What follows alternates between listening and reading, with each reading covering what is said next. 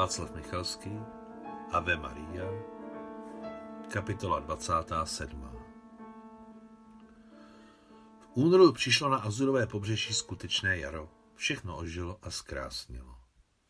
Trvalé zelené stromy a keře se staly ještě zelenější.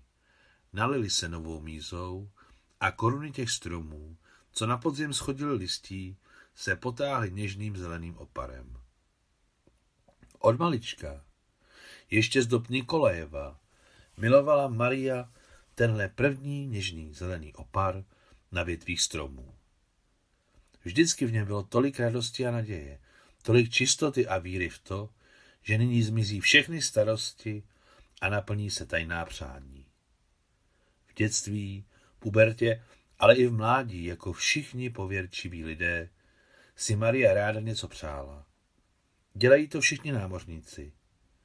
Jen poslední léta nic takového nedělala. Na konci února přijel do vily Ave Maria nečekaný host, doktor z Ameriky, Anatol Makitra. Kdyby ho Maria potkala někde v pouliční tlačenici, určitě by ho nepoznala. Její bývalé raněné ptáče, asistent lékaře Anatol Makitra, kdysi hubeňoučký, v něm se sotva duše držela, se stal za deset let udělaným pánem se širokými rameny, velkými kouty světle zrzavých vlasů na čele, rýsujícím se bříškem a ve zlatém skřipci. Nejvíce Mariu ohromil skřipec. Toliku, co se stalo, špatně vidíš? Bylo první, na co se ho zeptala, když se s tetou Nusiou nasytili pohledů na starého známého. Ne, vidím normálně. To je jen tak kvůli solidnosti. Jsou v něm normální skla bez dioptrií. Pacienti uznávají, když má lékař brýle. No, tak si je sundej. My tě s Nusiou budeme uznávat i tak, díky staré známosti.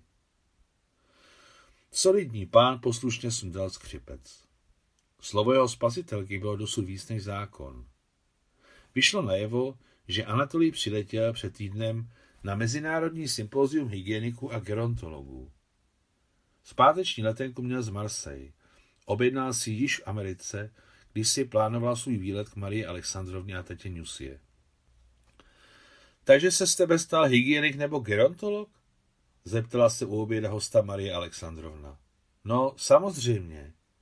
Záležitost prodloužení života, druh homo sapiens u nás v Americe to nejdůležitější. Nyní je tendence zbližovat hygienu a gerontologii, provazovat je v jeden celek. Pro farmaceutické společnosti je to velmi důležité. Krémy, masti, pilulky a další, ve smyslu naděje, užívej a dožij se sta let. No potěž pán Bůh, ty to máš promyšlené, zasmála se Marie Alexandrovna.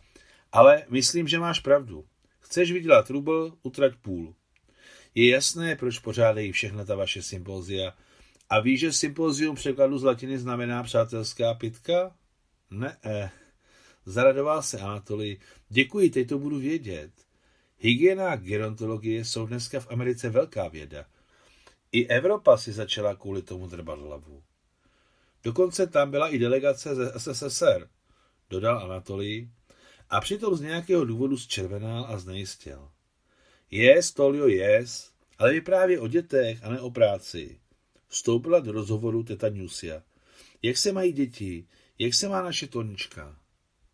Kluci jsou dobří, ale Tonička je prostě zázrak.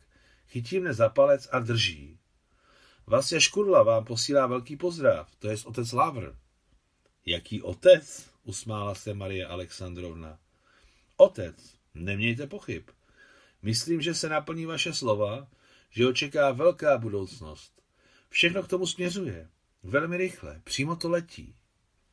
Ale to jsem nevěděla, že z Marsy létá do Ameriky letadlo.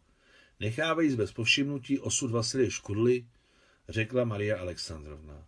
Hydroplán od Sikorského, potvrdil Anatolij. A tady mám fotky dětí. Seď a jes, zastavila ho teta Nusia. Vybalíš si později. Nemusím do kufru, mám je na srdci, v náprstní kapse. Anatolij vyndal z krásné kožené peněženky pět fotografií 6x9. Na prvních třech byli synové, každý zvlášť, Alexandr Alexej a Vasilij. Na čtvrté rozbalená Tonička na sněhobílém prostěradle. Na páté celá rodina Anatolij ve cvikru, Anec s dcerkou v náručí a tři synové podle velikosti. Naše Anička je nějak hubená, vykřikla Taňusia. Za to jí hoří oči, nepodpořila je Maria. Přímo září si bohatý muž, Tolio, gratuluji. Chceme další, řekl žoviálně mladý otec. Moje máma mě měla jako jedenáctého a s Anou jsme si přáli jedenáct dětí. Dej Bůh, pokřižovala se teta Nusia. Maria Alexandrovna se pokřižovala hned po ní. Tolio, ale vždyť jsi byl internista, zeptala se Maria. Já jsem internista, ale na vědeckou dráhu jsem vstoupil v sanitární hygieně a gerontologii. Obhajil jsem dizertaci, to se nebije. Jsi borec, pochválila ho Maria Alexandrovna. Chtěla ještě něco říct, ale najednou se protáhlým silným tónem ozval telefon ve vzdálené místnosti v ložnici majitelky. Mezistátní, řekla Maria Alexandrovna a vypravila se do hlubin domu. Tolio, je v té Americe zima? Zeptala se teta Nusia, která s hostem zůstala. Ne, teplo. A vedro? Občas. Máně někdy říká, že poletíme do Ameriky, ale já se bojím. Plujte, poradil jí Anatolii. To je ještě horší toliku. Možná se bojím mnohem víc. Hm, tak sejte doma. Už líbil se Anatolii, který si bral skřipec. Nic, mohu si ho nechat, dokud tu Maria Alexandrovna není. Klidně si ho nech, dokud tu naše velitelka není. Už klíbla se dobrácky teta Nusia. Nech, v ti to sluší. No tak sejte doma, létat se bojíte a plout se bojíte. Zbytečně se neříká, že kdyby zvěděl, kde upadneš, slámu by si spodestlal. Ve vlastních vanách se utopí víc lidí než ve světových oceánech. Marie Alexandrovna mluvila po telefonu dlouho, 15-20 minut, a nakonec se vrátila do jídelny.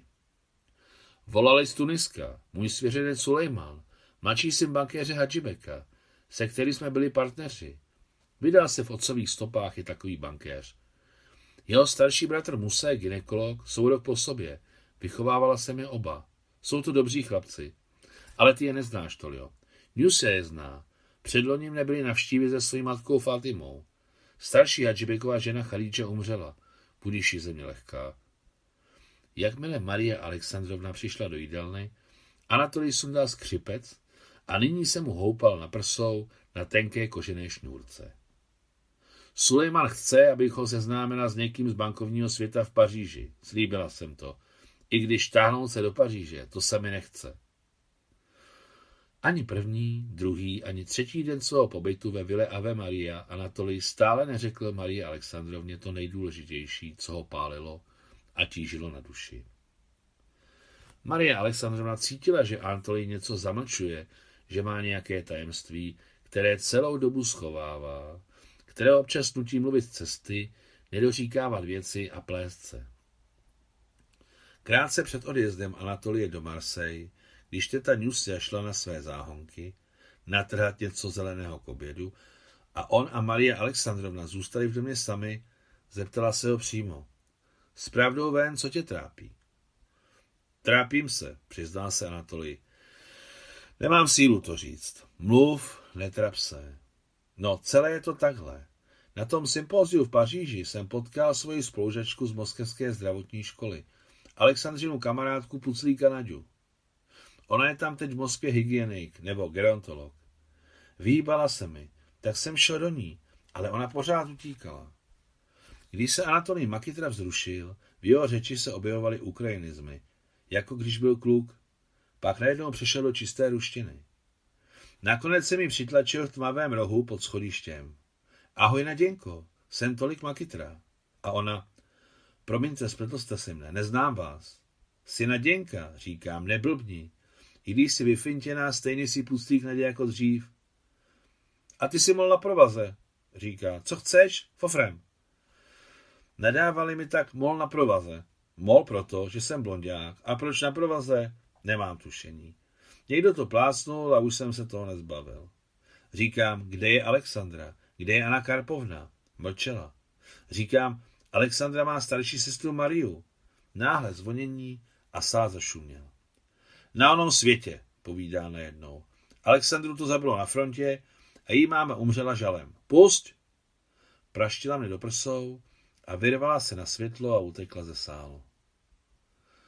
Myslel jsem, že na ní druhý den zatlačím. Zeptám se. Ale oni ujeli. Jejich sovětská delegace.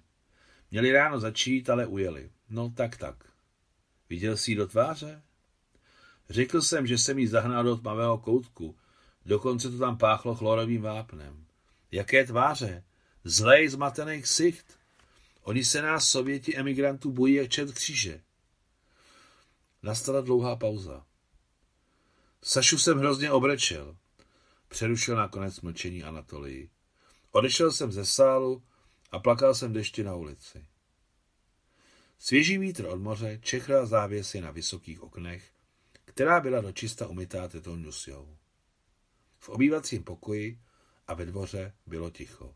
Nevěřím, řekla Maria tiše, ale s takovou přesvědčivou silou, že sebou Anatolij mimovolně škubl. Byl překvapený, že Marie Alexandrovna přijala jeho zprávu bez slz, bez křiku, lépe řečeno, ani nepřijala, ale zavrhla.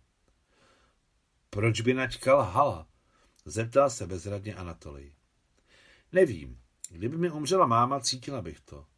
U sestry Alexandry si nejsem jistá, pamatuji si jako malinkou a neměli jsme prakticky žádný vztah. O Alexandře nevím, ale máma neumřela. To bych věděla. Odjíždíš ráno? Letadlo odlétá popolední, ale odsud musím jet brzy ráno. Dá se tu objednat taxi? Dá, ale odvezu tě sama. Dobrá, ráno moudřejší večera. Půjdu se projít na břeh k moři. Anatolij se neodvážil Mariu Alexandru doprovodit. Ze zahrádky přišla teta Nusia se svazkem bylinek k obědu. Kam šla Máňa? Zeptala se Anatolie teta Nusia. Projít se k moři. Hm, tak jdi taky. Já tu mám na půl hodinku co dělat. Klidně si dělejte. Počkám doma. Zkontroluj si kufr, kdyby něco. No, no, dobrácky řekla teta Nusia, odcházejíc do kuchyně. Taková trpělivost a sebeovládání. Přemýšlel o Marii Alexandrovně Anatolii. A tak v tu dobu sešla po kamenných schodech na břeh a pokračovala podél přibíhající vln po písku, který byl od vody šedý a pevný. Anatolij Makitra se mýlil. Nešlo vůbec o trpělivost Marie Alexandrovny, ale o to, že ani na okamžik nezapochybovala, že zpráva o matčině smrti je lež. Proč to tak mezi blízkými bývá?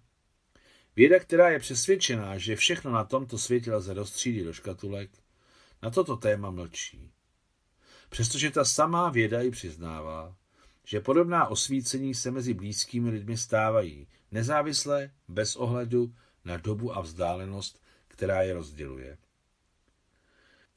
Když vyšla Maria Alexandrovna na břeh, nešla napravo, kde měla své pozemky, ale vlevo na východ, to je směrem ke své vlasti, Rusku. Samozřejmě, že to byl podmíněný pohyb a velmi naivní, ale byl od srdce a stalo se to samo sebou, jako by nezávisle na její vůli.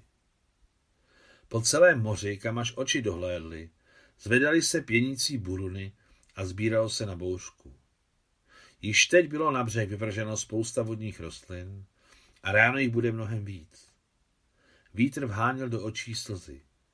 Maria si je občas otírala hřbety dlaní a šla dál. Mohlo se zdát, že pláče, ale neplakala, jen jí kanuly slzy. Již dávno šla po plážích cizích vil.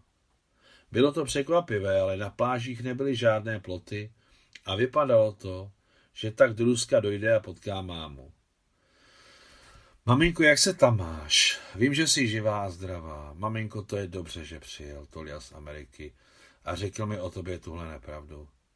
Ani na vteřinu jsem neuvěřila, ale jeho zpráva jako by mě vyvedla z letargického spánku. Každý den teď na tebe budu myslet, maminko. Budu se modlit za tvoje a Sašenčino zdraví. Vždycky jsem žila vzpomínkou na tebe, papa, Sašenku, ale poslední dobou zeslábla. Ano, byly události, které mne vyhodily ze sedla, ale teď to bude jinak. Co si pamatujeme, svět je pomíjivý. Dej Bůh, aby moje sestřička Alexandra byla živá a zdravá a ještě jsme se na tomto světě potkali. Bože maminko, zachraň a ochraň nás všechny. Pamatuješ, říkávala Marusio, nebreč. A já se rozbrečela. Bože maminko, zachraň a ochraň nás všechny. Nakonec narazila Maria do nízkého plotu, který přehrazoval kousek pláže. Nezačala ho přelézat, ale obrátila se zpět. Ušla k plotu, pleteného ze stébel Čiroku, kilometr dva minimálně. Tudíž to zpátky bylo pohodlnou chůzí 20-25 minut. Když to k domu bylo 50 metrů, začaly padat velké kapky deště, chladného, zimního, ale Maria se ani neschoulila. S každým krokem jí bylo svobodněji a volněji a její duše jakoby se nalila čerstvými silami. Když došla ke své vile, déšť skončil. Máňo, seš celá mokrá, spráskla ruce teta Nusia. Tak padej do vany a pořádně horké. Bude mi stačit sprcha, odpověděla Maria, a ty dávej na stůl. Rychle proběhnu sprchou a převlíknu se. Po obědě chválil Anatolij tetě Nusie borš a karbanátky. Přitom dodal, že i jeho Anet teď skvěle vaří. Jelikož věděli, že je zapřísálý abstinent, ani Maria, ani teta Nusia se nezmínili o jejich milovaném Porto. Vzpomněli si na Tunisko, pevnost Jabal Kebil, Bizertu a Tunis, který byl postaven na místě bývalého Kartága. Loni v Tunisu otevřeli pravoslavní kostel zkříšení Krista. Poslali mi pozvánku na otevření. Anastia Manstein, poznámka počarou, řeč o Anastazii Alexandrovně Širinské, rozené Manstein, přibyla do Bizerty na lodích eskadry, když jí bylo pět a žila v Tunisku až do své smrti v roce 2009. Konec poznámky pod čarou. A Nastia Manstein nezvala ještě zvlášť, je tam předseda bizerského chrámu Alexandra Něvského. Skvělý člověk, pracuje na bizerském gymnáziu, učí matematiku. Ano, zvali mne. A Nastiu především, ale nejela jsem. Zbytečné. Teď bych jela, ale pozdě bych honit. Velký kostel v Tunisu? Zeptal se Anatolii. Malý, ale psali, že je velmi zdařilý. Fakticky kopie vyhlasného ruského kostela z 12. století pokrova na.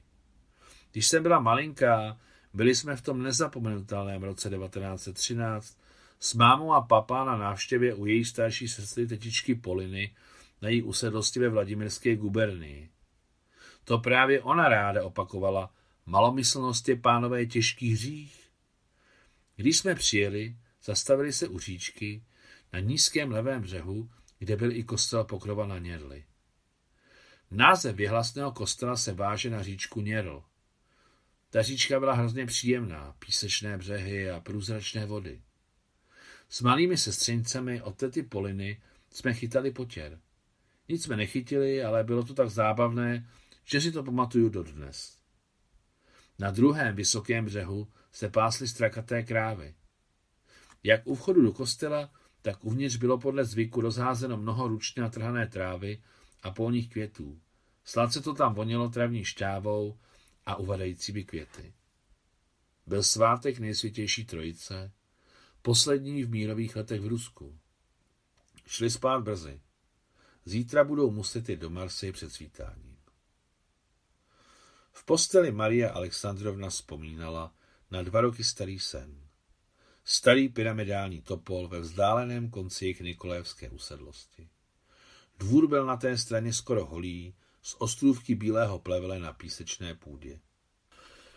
Před západem horkého dne házel starý topol zvlášť dlouhý příjemný stín, který procházel přes celou hraběcí usedlost, jako by vzdaloval současnost od minulosti, od toho, co již přešlo za tento stín a zmizelo na věčnosti. Tenkrát se jí zdálo, jak za ten samý stín odcházely davy, které mlhavě rozeznává. Ženy, muži, děti, starci, stařenky a úplně drobná nemluvňata v bílých pelerínkách nevinnosti, jako by na to polem odplouvali vzduchem. Tehdy mezi těmi, co přecházeli hranici, neviděla ani mámu, ani sestru Alexandru. Marie Alexandrovna si v paměti přehrávala dávný sen, dokud neusnula. Tak, jak prosila Boha, zdá se jí tu noc sen znovu, prakticky tentýž, jen lidé v odcházejícím davu byli jídní. Ale máma mezi nimi nebyla. Asi tam nebyla ani Alexandra, protože toho by si ve snu určitě všimla. Dej bože, ať je i Anatoliova zpráva, co se týče Alexandry lež, dej bože. Svítalo pozdě, takže všichni vstali před svítáním. Teta Nusia uvařila skvělou kávu, brzká snídaně byla velmi dobrá. Vyjeli včas. Máte krásný dům, řekl Anatolij, když odjížděli od vily Ave Maria. Teď je ještě šero, ale za dne je moc krásný. Bílá se světle modrou. S modrou. To jsou barvy středozemí. Bílá a modrá. Přesně jako u nás Sevastopolu. A v Tunisku pamatuješ? Popravdě řečeno, z Tuniska si kromě pevnosti Jabal Kebir nic nepamatuji. A to, že je v Tunisku teď náš pravoslavný kostel, je moc dobře. Oci Lávrovi, tedy Vasiovi Škudlovi, to řeknu, bude moc rád. On se pokaždé zajímá o pravoslavné farnosti v různých zemích. Zajímá? Zeptala se Marie Alexandrovna, která hbitě otočila volantem a vyjížděla z vedlejší na hlavní silnici směrem na Marseille. Jak to říct, zajímá se. Má ty takovou práci, slouží. Je něco jako minister zahraničních věcí? No to nevím, ale možná je minister. Fakt nevím. Ale jezdí hodně po světě.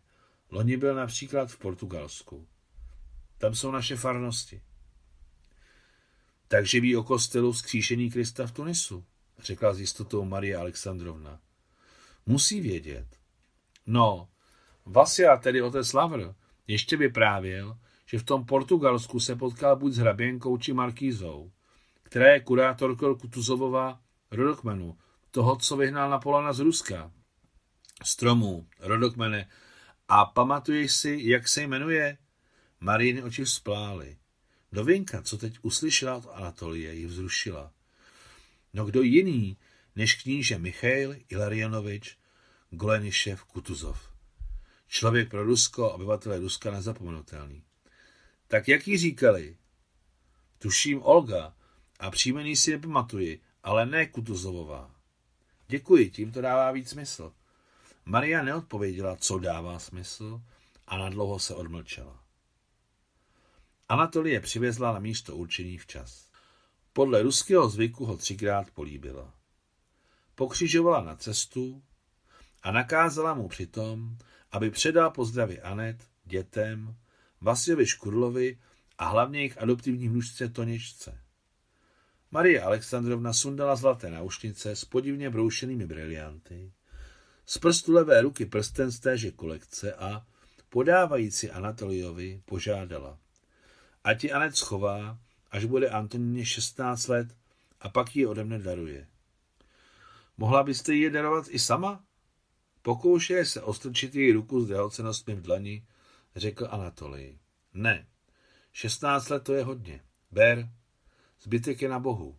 Budu-li naživu, najdu ještě něco dalšího. Ber. Zpáteční cesta proběhla Marie Alexandrovně lehce a radostně. Byl jasný den, cesta byla vidět do dály, auta v protisměru nebyla prakticky žádná, takže bylo možné sešlápnout pořádně plyn a hnát se s větrem o závod. Ani sama nevěděla, kam spěchá, ale z neznámého důvodu musela spěchat a hnala silné auto na hranici možností. Hnala ho tak, jak to dělávala v mládí. Během toho, jak sledovala cestu, se Maria radovala z toho, že noční sen se stínem topolu a davem odcházejících za hranici potvrdili jí přesvědčení o tom, že máma a zřejmě i Sešenka jsou naživu. A přemýšlela o všem možném a semlala páté přes deváté. Vzpomněla si na chud Porto, dokonce i v ústech ucítila sladký ocas. Dnes večer posedíme s Nusou u krbu a roztočíme to z Porto. A proč bychom nemohli jet do Portugalska? Vždyť Vasia Škudla tam byl. Fakt? Proč ne? Já s Nusou si zbalíme saky paky, sedneme si do auta a trada, cesta nám ukáže, kudy jet. Už dávno je čas vyrazit. Jde na balení a jede se. Když přijížděla ke svému bledě modrému domu, na prsou jí proběhl známý chlad. Znala ho příliš dobře, chlad věštící nebezpečí. Otevřela bránu, vyjela na dvůr, zastavila auto a neukládala ho do garáže. Pospíšila si do domu. Nusio, jedem do Portugalska! Křikla na hlas Maria od Prahu. Nusio, kde jsi? Žádná odpověď. Na dvoře ji vítal od svého malého domečku strážce Vily. Dobrý den, madam Marie. Pole, neviděl jste madam Nusy? Zeptala se hlasitě Maria poté, co mu kývla na pozdrav. Ne, madam Nusy je asi na břehu, jako vždycky, sbírá vodní rostliny po bouřce. Maria rychle vyrazila, téměř běžela směrem k moři. Teta Nusia ležela na zádech dole u kamenného schodiště. Ruce měla v loktech ohnuté do pravého úhlu a neznámo proč zdvižené nahoru. Plášť vysel z modrého dna jejich záchranného člunu a teta Nusia ležela na vlhkém tmavošedém písku jenom v šatech. Žiješ? křikla Maria, běží z dolů po schodech. Polámala jsem se. Hlas měla teta Nusia úplně slabý a tvář s kroucenou bolestí. Maria musela rychle jednat. A rychlé jednání bylo jí přirozeností. Konec 27. kapitoly.